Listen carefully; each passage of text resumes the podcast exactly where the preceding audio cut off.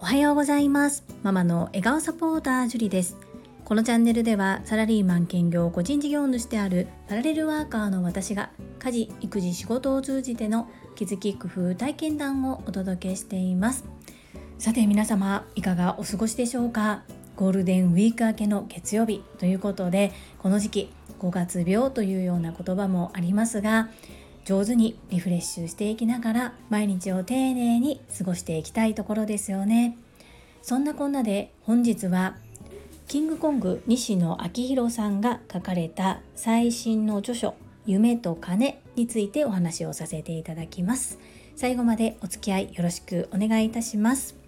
キングコング西野亮廣さんは音声メディア Voicy にて毎日配信をされているのですが実はスタンド FM でもチャンネルをお持ちです。ちょっと裏番組的にたまにスタンド FM の方でライブ配信をされたりします。そのきっかけっていうのが Voicy のライブ配信で西野さんレベルのフォロワーさんがあまりにも多いからなのかライブ配信中に落ちてしまうっていうダウンしてしまうっていう症状がだいぶ前にあったんですね。その時にスタンド FM だったら大丈夫なのかな？ということでお試し的に使われたそのチャンネルが残っているような状態です。スタンド FM でのリスナーの方の方が少ないからということでより密にやり取りができるというところにメリットを持っておられるようでさらにはアーカイブ残すことの方が少ないのでかなりライブ配信中に立ち会えるとレアな感じなんですけれども先日ライブ配信された中身私はたまたまライブ中に拝聴することができ今回はアーカイブ残っているんですけれどもその中でお伝えされていることこの「夢と金」という本こちらは中身どれだけ写真を撮って公開してもらってもどんだけ中身を全公開してもらっても大丈夫です。ぜひ皆さんでアウトプットしてくださいっていうふうなことをおっしゃっていました。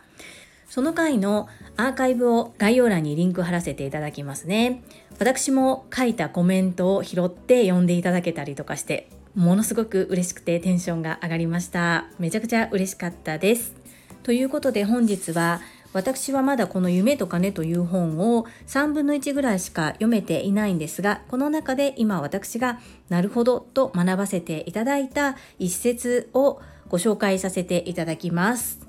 プレミアム商品とラグジュアリー商品の違いについて語っている部分です。こちらを文章そのままで読ませていただきます。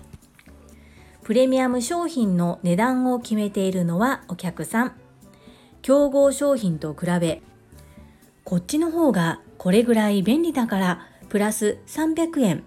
でも納得だけどプラス500円はちょっとといった感じでお客さんの納得感がそのまま相場になっているので機能が跳ね上がらない限り値段が跳ね上がることがない。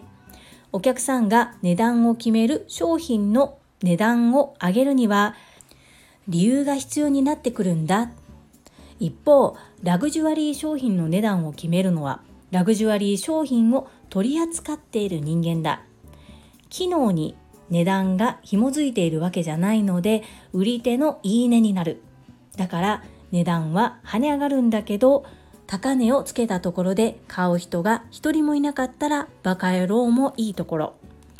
だけどラグジュアリー商品には買う人がいる。売り手のいいねなので買う人がいる。さて、ラグジュアリー商品はどうやっていいねに納得感を持たせているのだろう偶然かな？いや違う。ここは技術だ。再現性がある。いかがだったでしょうか？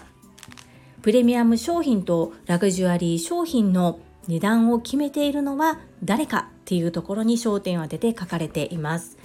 そしてラグジュアリー商品はどうやっていいねに納得感を持たせているのかっていうところは偶然ではなくって再現性のある技術であり方程式があるというふうにこの後続いていきます。まずはプレミアム商品とラグジュアリー商品の値段を決めているのは誰かっていうことを学んだ上でラグジュアリー商品は売り手のいいねなのに買う人がいるには方程式があるよということを記載くださっています。この後はその方程式を計算式といいますかね、それを伝えるためにどんどん文章が続いていくんですけれども、こう夢を叶えるためにはお金がいるよってそのお金のことを汚いというふうに思ってしまうのではなくってどのようにお金に動いてもらうのかっていうことを一生懸命皆さんに伝えるために書いてくださっている本で過去にも Voicy などでは何度か聞いたことがあるお話だなとか勉強会よく開催してくださっている親子で学ぶお金のお話などの勉強会の中でも語られているお話っていうのを一つにまとめて手引き書のようにしてくださっている一冊だなと思いながら読ませていただいています。聞くだけでは定着しないものをこう文章にまとめてくださっていて一冊手元にあればお金をどのように動かしていくのかっていうことがわかる教科書のような感じとなっております。私もこれ今自分が読んでいるところなんですけれども息子たちと共有していきたいなと思っています。次男くんはまだまだ小さいんですけれどもお金には興味があるのでこの内容を私なりに噛み砕いて次男にも話していけたらいいなと思いますし長男には一緒に読もうねっていうふうに話をしているのでお互い読み終わったらこの本をもとに話をしてみたいなそんな風に思っております。本日はキングコング西野昭弘さんの許可を得て最新著書夢と金の中の一節を読ませていただき私の所感をアウトプットさせていただきました。最後までお付き合いくださりありがとうございます。それでは本日もいただいたコメントを読ませていただきます。第618回振り返り1週間の目標振り返りコメント返信にお寄せいただいたメッセージです。石垣島のまみさんからです。樹里さんこんにちは。石まみです。さて私もエクササイズの振り返りを行います。自己採点80点です。総評1日も欠かしておりませんが2日間ほど目標の10分を切って行っていました。また今週は現場に立ちっぱなしだったことからエクササイズを惰性で行っていたように思います。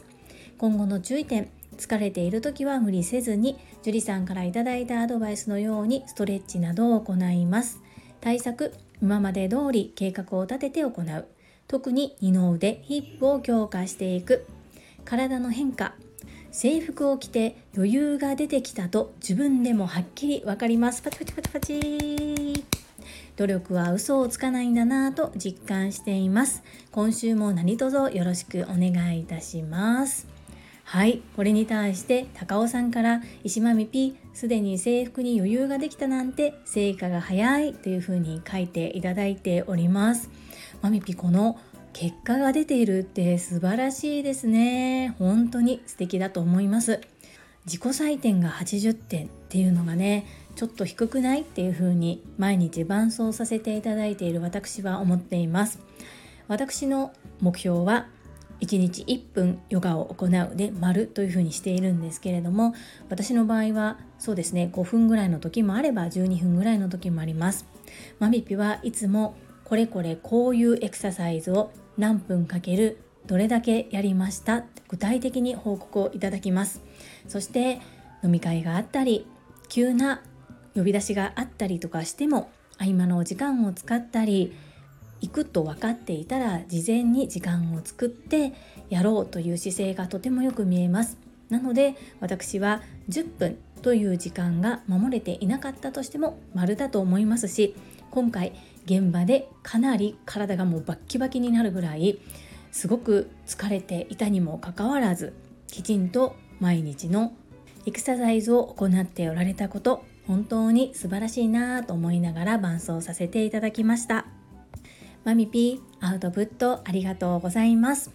たとえ10分に満たない日があったとしても毎日行っているということには変わりがないと思います。二の腕については私もプルンプルンでございます。恥ずかしいんですけれども